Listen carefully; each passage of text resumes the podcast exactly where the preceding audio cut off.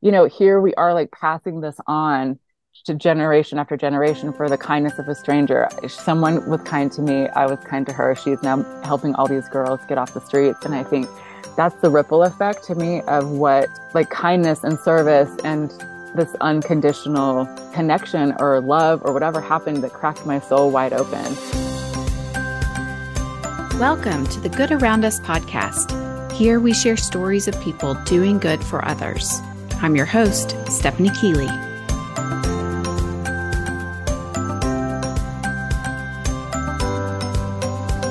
Well, it's a brand new year and the beginning of season six of the Good Around Us podcast.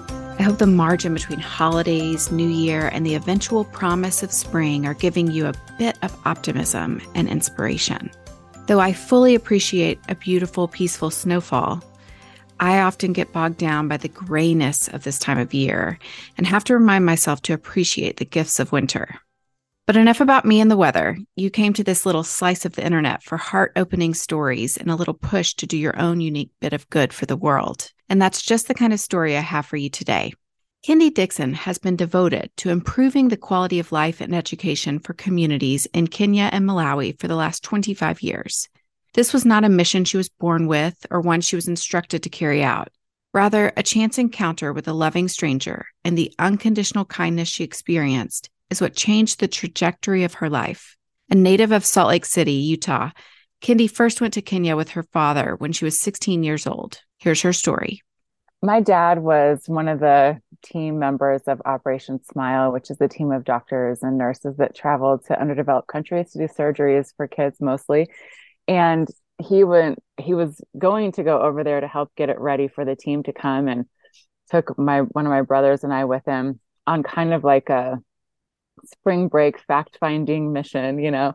Um, and when we got there, he realized they were practicing medicine from 100 years ago and just things were not ready for the team.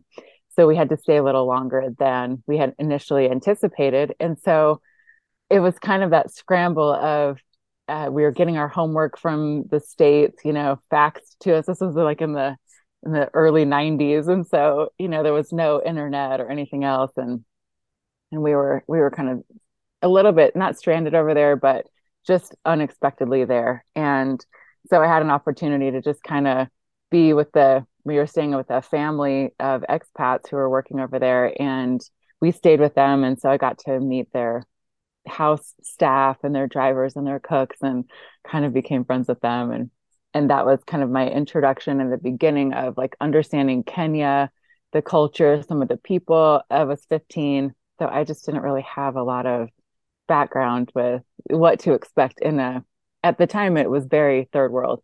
I think it's kind of improved over the last, you know, few decades, but mm-hmm. it was the mm-hmm. first time I'd ever seen that kind of poverty and that kind of um you know, just it was very different from anything I'd ever experienced as a 15 year old. Yeah.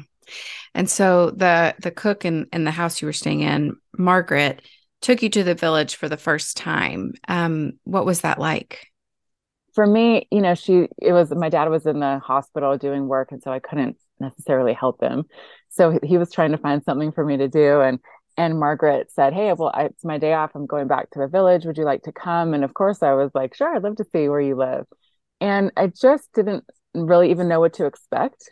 And at the same time, uh, had never, like I said earlier, been in a place like that before. And we had gotten out of the bus and had to walk really far, it seemed, through lots of kind of deep mud to get up to the place where she stayed and we passed women who were carrying that looked like almost whole trees on their backs and you know people walking pushing carts and and we got to the village and it was mostly thatched roofs and um, dirt you know floors and and mud mm-hmm. walls and um, some corrugated tin structures but very poor they didn't have running water they didn't have electricity and margaret was so proud and happy to show me her home. And it was a two bedroom hut. And in one of the bedrooms, there were four cots. And she told me that eight people slept in there. Um, again, a mud floor. And it had recently flooded. And so all of the things that they owned were on the cots to dry during the day and then they would move them onto the floor at night mm. and i there was a fire an open fire in the middle um, that again kids had to be careful not to fall in and and i said well what is the second room for and she said oh that's for the cows they sleep here at night so they don't get stolen. And i just couldn't imagine again as a 15 year old what it would be like to share your home with two cows. Um, and again just what came with that not just the smells and the everything but just to know like she was so proud. And in that moment i felt so grateful for everything that i had ever had and ever been ungrateful for um, because it really put everything into perspective for me that day. Yeah i mean yeah what a perspective shift for sure the cows got their own room yeah she was so happy too like yes, so proud she had they had the space home. you know it was so big for her and i just you know you complain as a kid that you have to share a room with your sibling or or maybe not, you know, and it's still, it's just to know like eight people slept in mm-hmm. four cots. Like, that was a lot for me. Yeah. Head to foot. Just yeah. no, I mean, truly four cots is not a lot of space for sleeping. Um, so you noticed that there were a lot of kids around um, during the day. What did you learn about that? Well, I was really curious about that because we were there on like a Tuesday and and I said, you know, why are all these kids running around? Why aren't they in school? And she said, well, we don't have a school. And I just didn't understand what that meant. Like, how do you not have a school? Because doesn't everyone have a school? You know, again, I'm talking about my Western upbringing. And she said, well, here in Kenya, the there's no free education. And so if you don't have money to pay to bus yourself into where there is a school, there just isn't one out here. And it was kind of in the slums, like a little bit outside of, you know, town. But I couldn't imagine not having a school. And so um, when I saw all the kids, they were just, you know, playing, running around, chasing each other. They had a soccer ball that they had made out of garbage, um, like, you know, the grocery, small food grocery bags. They had knotted a bunch of them together and tied them with twine. And that was their soccer ball that they were kicking around. And, and they seemed really happy, but also, again, you know, idle and and didn't have the opportunity for education. Mm-hmm. So, what was your experience then as you started interacting with people in the village? Well, it was, I mean, again, I was 15, so I was, I wasn't an adult, but I was still big, and they had never seen, they call um, white people Mzungus over there, and they'd never seen a Mzungu. Uh-huh. And so you could hear him whispering, Mzungu, Mzungu. And um, and they were really cute kids. I think they were daring each other to try to come and touch me, you know, to see like if I would if I would bite or something. And um, I was feeling uncomfortable. I could tell they were uncomfortable. And I was really dirty at this point after having hiked up there and and had been helping Margaret like move some of her things onto the cots. And so my hands were dirty and um and my my dad had gone on to to explore part of the village and i just stayed back trying to soak it all in i think i was a very introspective 15 year old trying to put all the pieces together of all the things that were happening. Because my heart was really cracking open to a new kind of thing that i just never experienced before. And and as i sat there i knew that the watering hole was like a mile away and that's where they had gone to check out um, my my family with some of the the villagers. And um as I was sitting there, just noticing, you know, here are my, I had like white tennis shoes on that were covered in mud. I had, my hands were dirty. The kids were kind of, it seemed like maybe they were whispering or snickering. I just was feeling uh, very self conscious. And um, this man came up and he had been carrying two buckets of water from, again, I don't know how far he had gone to get them, maybe all the way but he came down and, and put the buckets next to me and i was very startled you know by oh no like he was a stranger? And um, he grabbed my hand and put my hand into the water and started to wash my hands. And to this day like i get emotional thinking about the sacrifice that he made for a total stranger so that i could be comfortable in his village. And i thought you know like there's I just had never experienced that before. That kind of kindness from a stranger. And I thought, like, he saw more than even I saw. I didn't ask for that, but he knew it was something that I needed. And immediately it was like, he didn't speak any English. I didn't speak any Swahili at the time. But what we communicated through that moment was something that changed my life forever. It really did. Hmm. How how do you think how did that change you?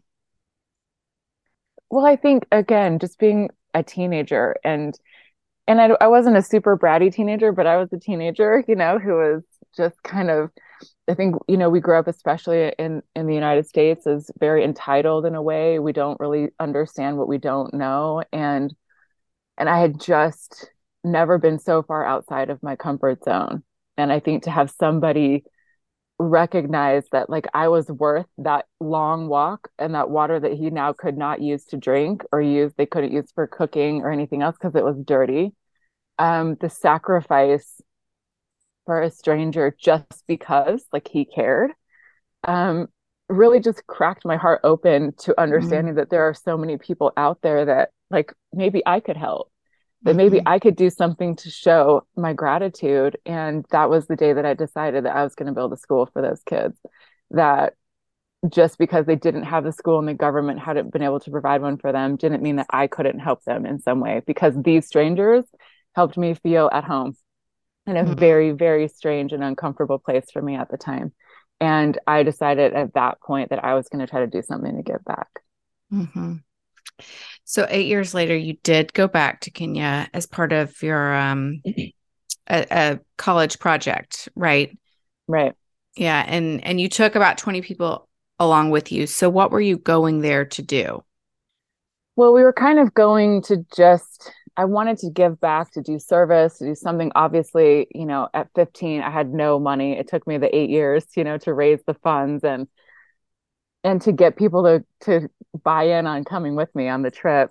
And um, what was really funny though is that like I, you know, I had lost touch with a lot of the people. We were writing letters back and forth. I mean, that was our mode of communication. you know, this was now like the late '90s, and um, I just knew that like something big would happen if I just believed in it, and I just like had the desire to go. I just trusted that like it would work out, but I didn't have any specific plan. And I knew that we wanted to do service. We collected all these for my friends. I went to college in Virginia, and these were a bunch of my college friends that we had done clothing drives and book drives and school supplies. We had 60 boxes of stuff, like literally packed in boxes to take with us to Kenya and back then you still could like we i somehow got a deal with the airlines that they had given us this extra cargo for free. Um, all these things were opening up you know so i knew like of course like we're we're got we got on the plane we have all these boxes we're just going to figure out where to go. But i literally had no idea where where we were going to take these things. I wanted to go back and find margaret's village and help those people. And in the meantime there were other things i just was trying to be open to.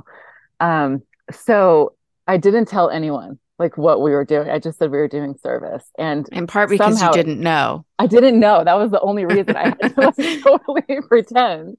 Um, and we got all the way to Kenya. We went the first day, and there's places you can like feed giraffes and see the um, there's like an elephant orphanage. We went and did all the little touristy things. The whole time I'm scrambling in the behind the scenes to find like where we're gonna go. The next day was Sunday, and we went to like a little local church organization and um, and you know doubled the population of the the church. And so they were like tell us why you're here. And in code i was just saying to the the congregation um, we're here to do service. And if you guys know of anywhere else we might go maybe come talk to me after which again was code for me of like please someone come talk to me after. I have no idea where we're going tomorrow. And sure enough after the service, people came up and said, Oh, my cousin has a place and my sister here, I have this thing. And we filled up our whole entire week, except we had an opening Thursday morning. And I thought, we'll fill that as we go. Like, this is amazing. What a miracle. And this man, Jenga, which, like the game, um, in Swahili, it's a, a word that means builder. And Jenga was this man who had a school that he had started um, in the slums. It was one of those like corrugated tin shacks. They had one window, no desks. All the kids were sitting on the ground on the dirt floor, and they had uh, like two pencils. I think that they would share with each other to write things down. But they didn't have any books. They didn't have the, a chalkboard. The teacher just basically recited things. The kids memorized it and said it back. And there were about 75 kids in this classroom.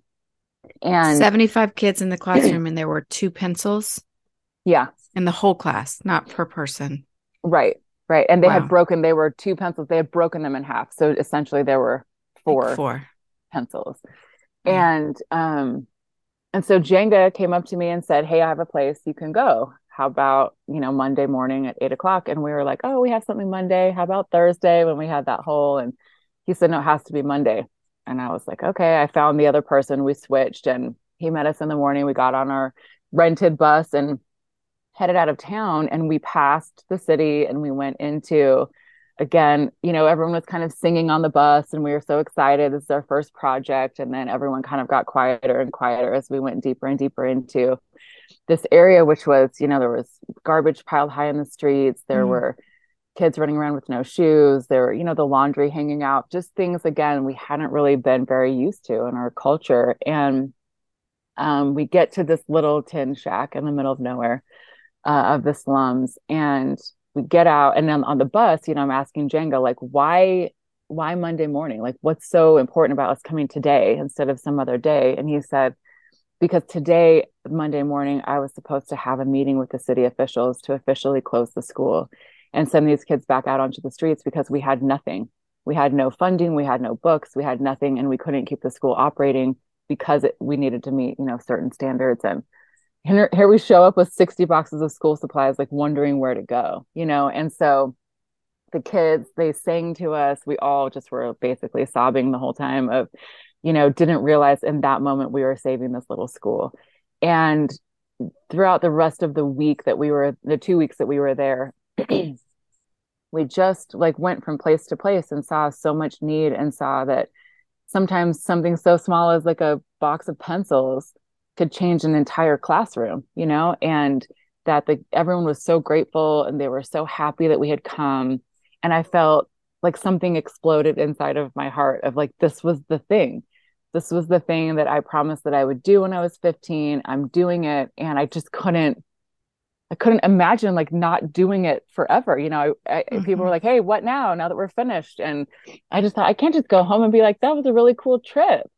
you know it was like oh no this like changed my whole entire life and i don't i can't like not come back and keep doing this and so there was uh, a man on my team uh, the dad of one of my friends who i went to school with and he had asked at the very end of the trip like so what's next and i was like you know what in 10 years i would love to see all these kids in uniforms and having a meal a day because sometimes that might be their only meal i'd love to see them you know, in their own school with like desks and bricks and windows and a nice floor, you know, all the things. And and he said, Well, why 10 years from now? And I thought, well, first of all, I have to figure out how I'm gonna I took a loan out from the bank to pay for the rest of my trip. Like that's how determined I was to go. And I said, well, I got to figure out how to pay off this trip and save enough money to figure out how to build like a proper school. And he said, Well, what if money was no object? And I said, Well, then I would buy land today. And he said, Okay, let's go and he had some money and we put a deposit down on some land um, and that started like for me the process of i went home i talked about it i told my friends and the next year we went back with 25 more people and then we just have been doing that for the last 25 years. So wow. really for 25 years. Yeah it really did change everything for me. And either i mean i've had some babies in between so there were years i didn't go but i would send a group um, and COVID obviously affected some of our our travel, but for the last 25 years, there's usually been a team going almost every year over there to build a school. To we're doing you know all kinds of other projects too, but um, it was kind of how it started for me. Just it got in my blood, and I knew that was something that I was just born to do. Mm-hmm. And once you experienced it, you can't forget it. It's true. And I think, you know, I read this proverb, like I think it's either a Kenyan, I've heard it attributed to other place people, but uh, uh, and also a man named Nelson Henderson, but he talks about like the true meaning of life is planting trees under whose shade you never intend to sit. And mm. it stuck with me in a place of like, my kids will never go to those schools and they'll never sit under the shade or drink from the well that we are that we're drilling but the reason that i'm doing that is just again the kindness of a stranger to me was so significant that i thought i could do something i'm just one person though i can't like change the whole world but for those kids in that little village or those ones that get a chance to have clean water or those that get to you know have an education it it matters. And i think i've seen throughout the course of my experience of working in africa because now we're in malawi too and seeing that you know when we first started naively we would ask kids questions you know what's your name? How old are you?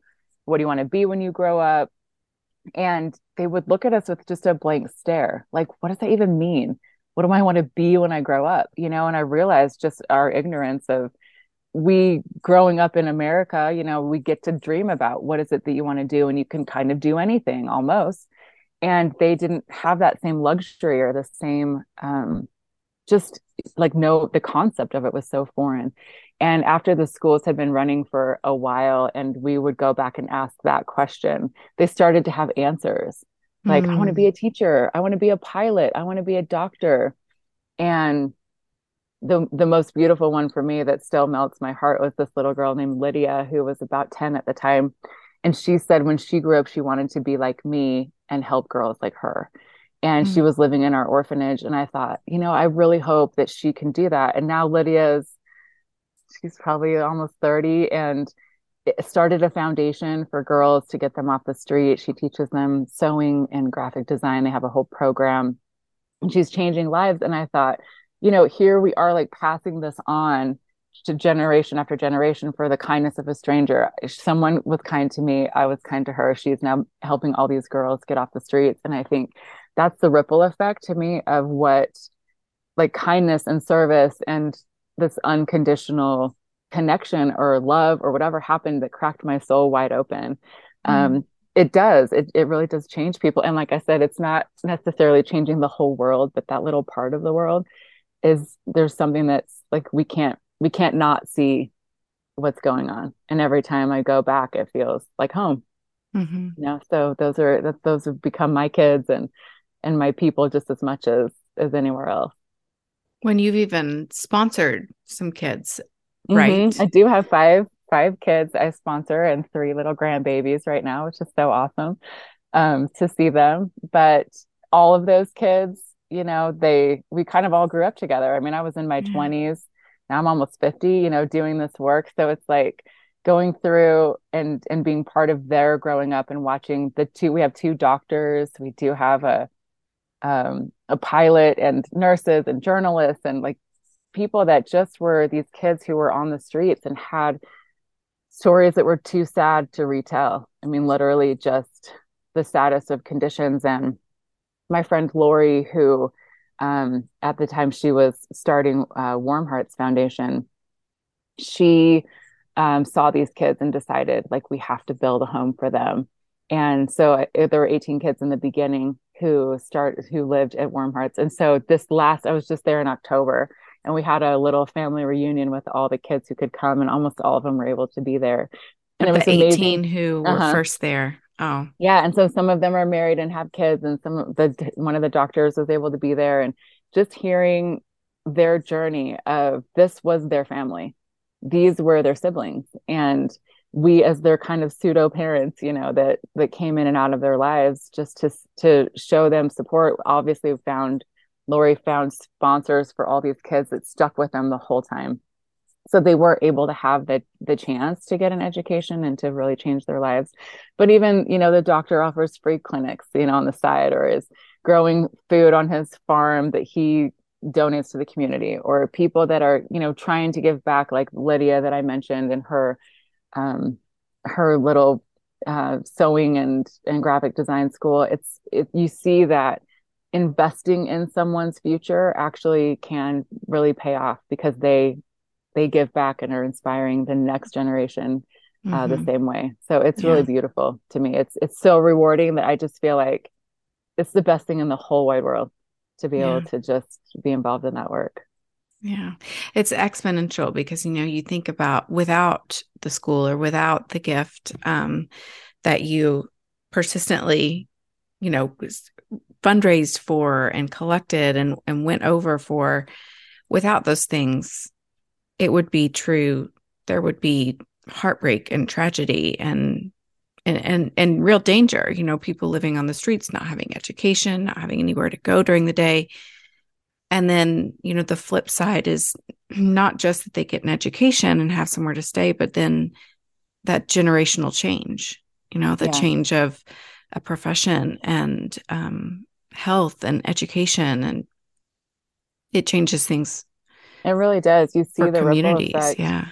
Because, like I said, it's a small, I mean, we're working in a small area, like still in the slums, you know, but um, there's so much need still and i wish we could just do all the things and and provide for all the needs but even the small bits that we can do you just start to see that over the years i think we've probably been involved in building close to 18 schools maybe 20 and we have almost 400 water wells in malawi. You know there's there's things you start to see if one well benefits 4000 people how many people are being touched and affected by just some kind stranger's donation here in America that may or may not ever see that well, mm-hmm. that may mm-hmm. or may not ever see those bricks that they donated for, or the, you know, the things that are really happening because we're taking them on the ground, you know, to help um, these communities. And it really does. Like you'd be amazed to see that something so small as, you know, a, a little $50 here or a thousand dollars there suddenly adds up to blessing an entire village, you know, really changing the health or the education or the structure of how they are now able to operate. And and so it feels overwhelming at times because you start to just think like, oh, I'm just one person. I can't do anything. I I don't I can't, you know, make any big difference or it doesn't matter.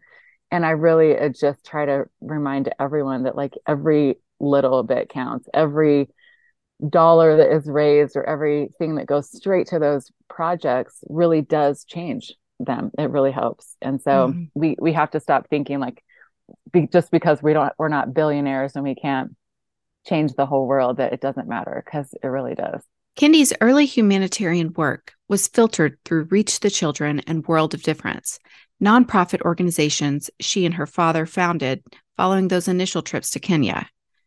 After meeting Lori Wood, founder of Warm Hearts Foundation, and with the focus of World of Difference shifting to medical interventions, Kindee has since invested her service as a board member of Warm Hearts Foundation, which focuses on education, clean water, sustainable farming, and projects that serve communities in Kenya and Malawi. And so we're trying to to really help women and girls primarily, especially um, with the idea of keeping them in school and since um, girls, you know, in in in Malawi especially, don't have access to sanitary supplies when they're on their cycle, um, we have a sewing project that's helping to make the kits that are reusable and washable, so that the girls can actually stay in school. They don't have to miss a week every month.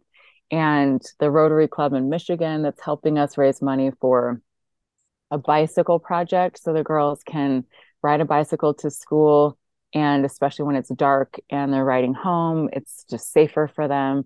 And um and and some boys too also have you know access to the bikes. But you know again it's we can take over supplies which we try to do. We we fill everyone that comes i'm like everything you need to take fit it in your carry-ons and your two check bags are just supplies soccer balls and books and pencils and all that.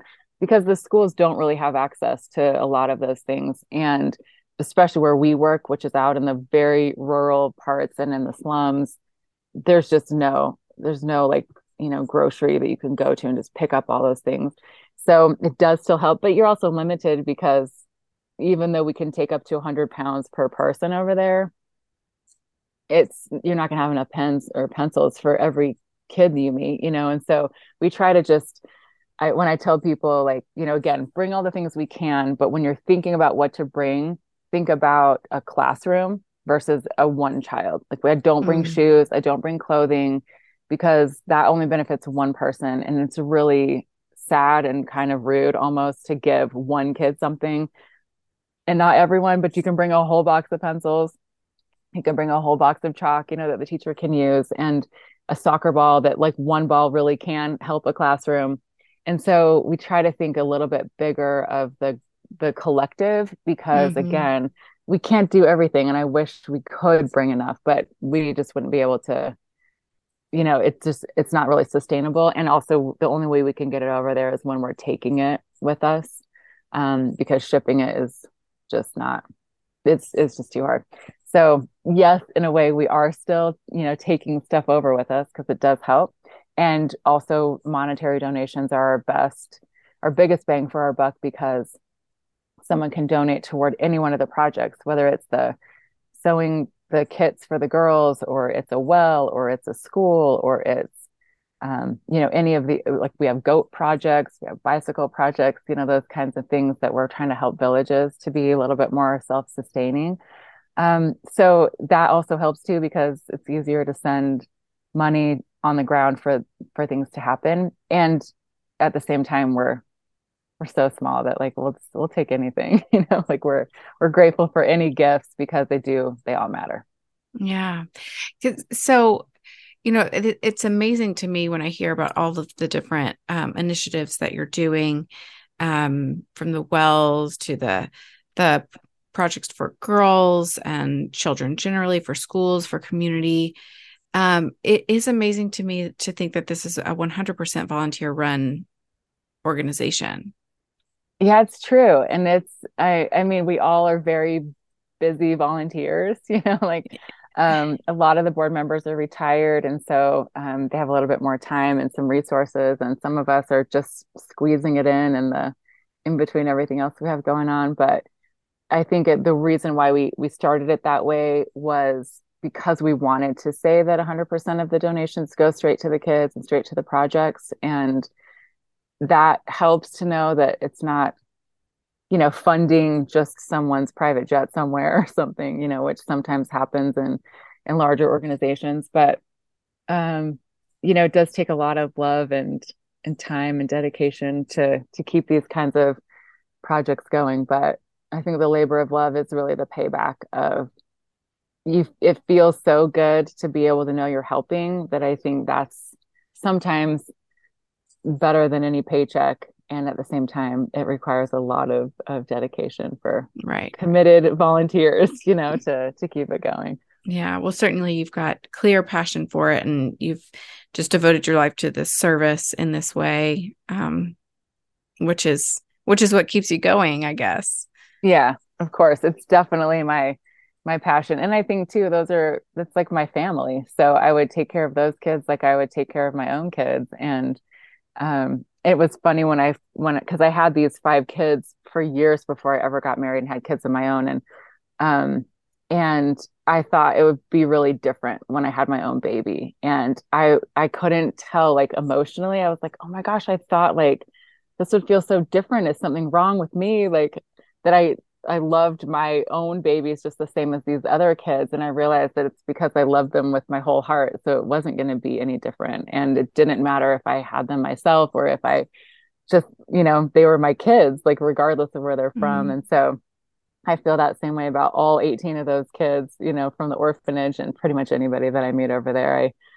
I, I love them like they're my own kids. So mm-hmm. for me, like helping my kids wherever they are, it it just it doesn't matter if it's how much time it takes and and how much you know headache it is sometimes to get all the things taken care of but it's totally worth it in the end. Yeah. So i'm curious um, because you've you have clearly described a moment that really changed your life and it was when that that man dropped his buckets of water that he walked a mile to get for his own family or his own needs and he he washed your dirty hands with them in the middle of the in the middle of the village and um, that changed everything for you. Certainly the trajectory of your life is much different than before. Um, have did you ever see him again? I never did. I never saw him again and even margaret i mean we've worked in the village and and helped you know build a school and things there but um i never did see him again. And it was one of those moments where it was like if it was in a movie at the very end you would wonder like did it really happen you know it was so yeah. um so powerful. But, and I, I just like, I'll never forget the exchange.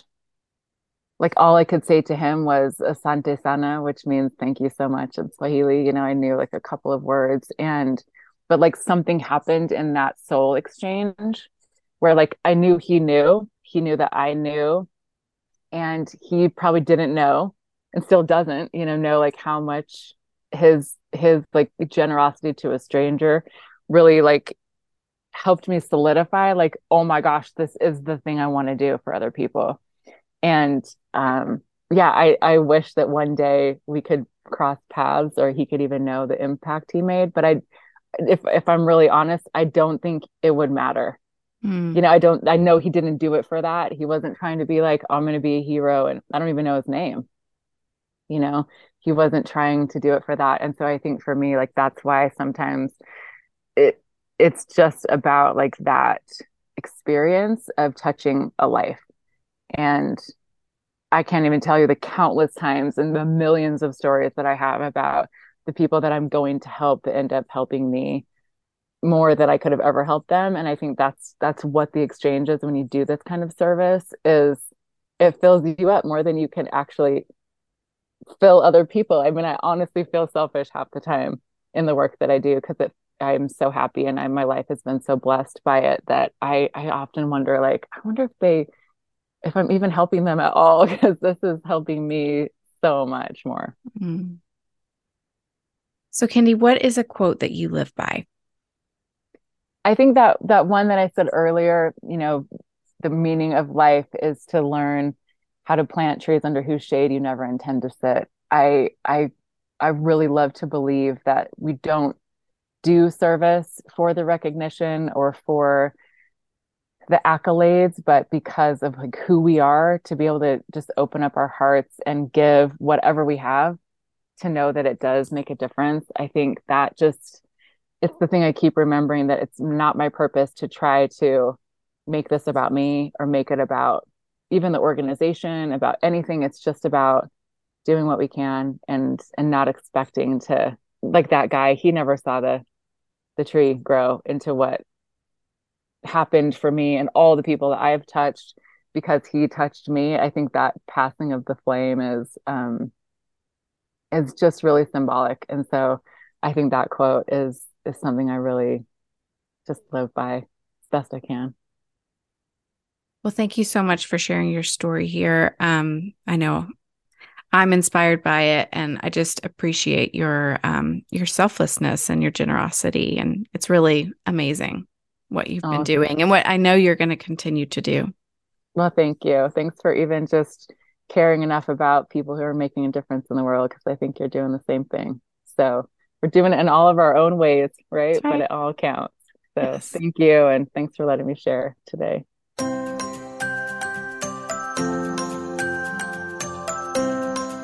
Here's what I'm taking from this conversation today. If I see someone and have an inkling of a thought to reach out, connect, or support, even say a simple hello, I'll do it. You just never know when you will create the small ripple in the water, which will turn into a large wave for someone else. This story of good begetting good, the kindness of strangers, and the ripple effect of each moment this is why I started this podcast in the first place. And it's the reason I can't quit sharing these stories. It feels important for me to show you the many ways a person can make a difference. I have a feeling that you are making a difference for other people just by being you. Keep going. If you liked what you heard today, don't miss an episode. Click the follow button with the plus sign on Apple Podcasts. Also, leave a review. It truly makes a difference in how we can spread these stories to inspire more people. To support the work of the Warm Hearts Foundation, go to the show notes where I've placed a link. Thanks for listening to the Good Around Us podcast. Until next time.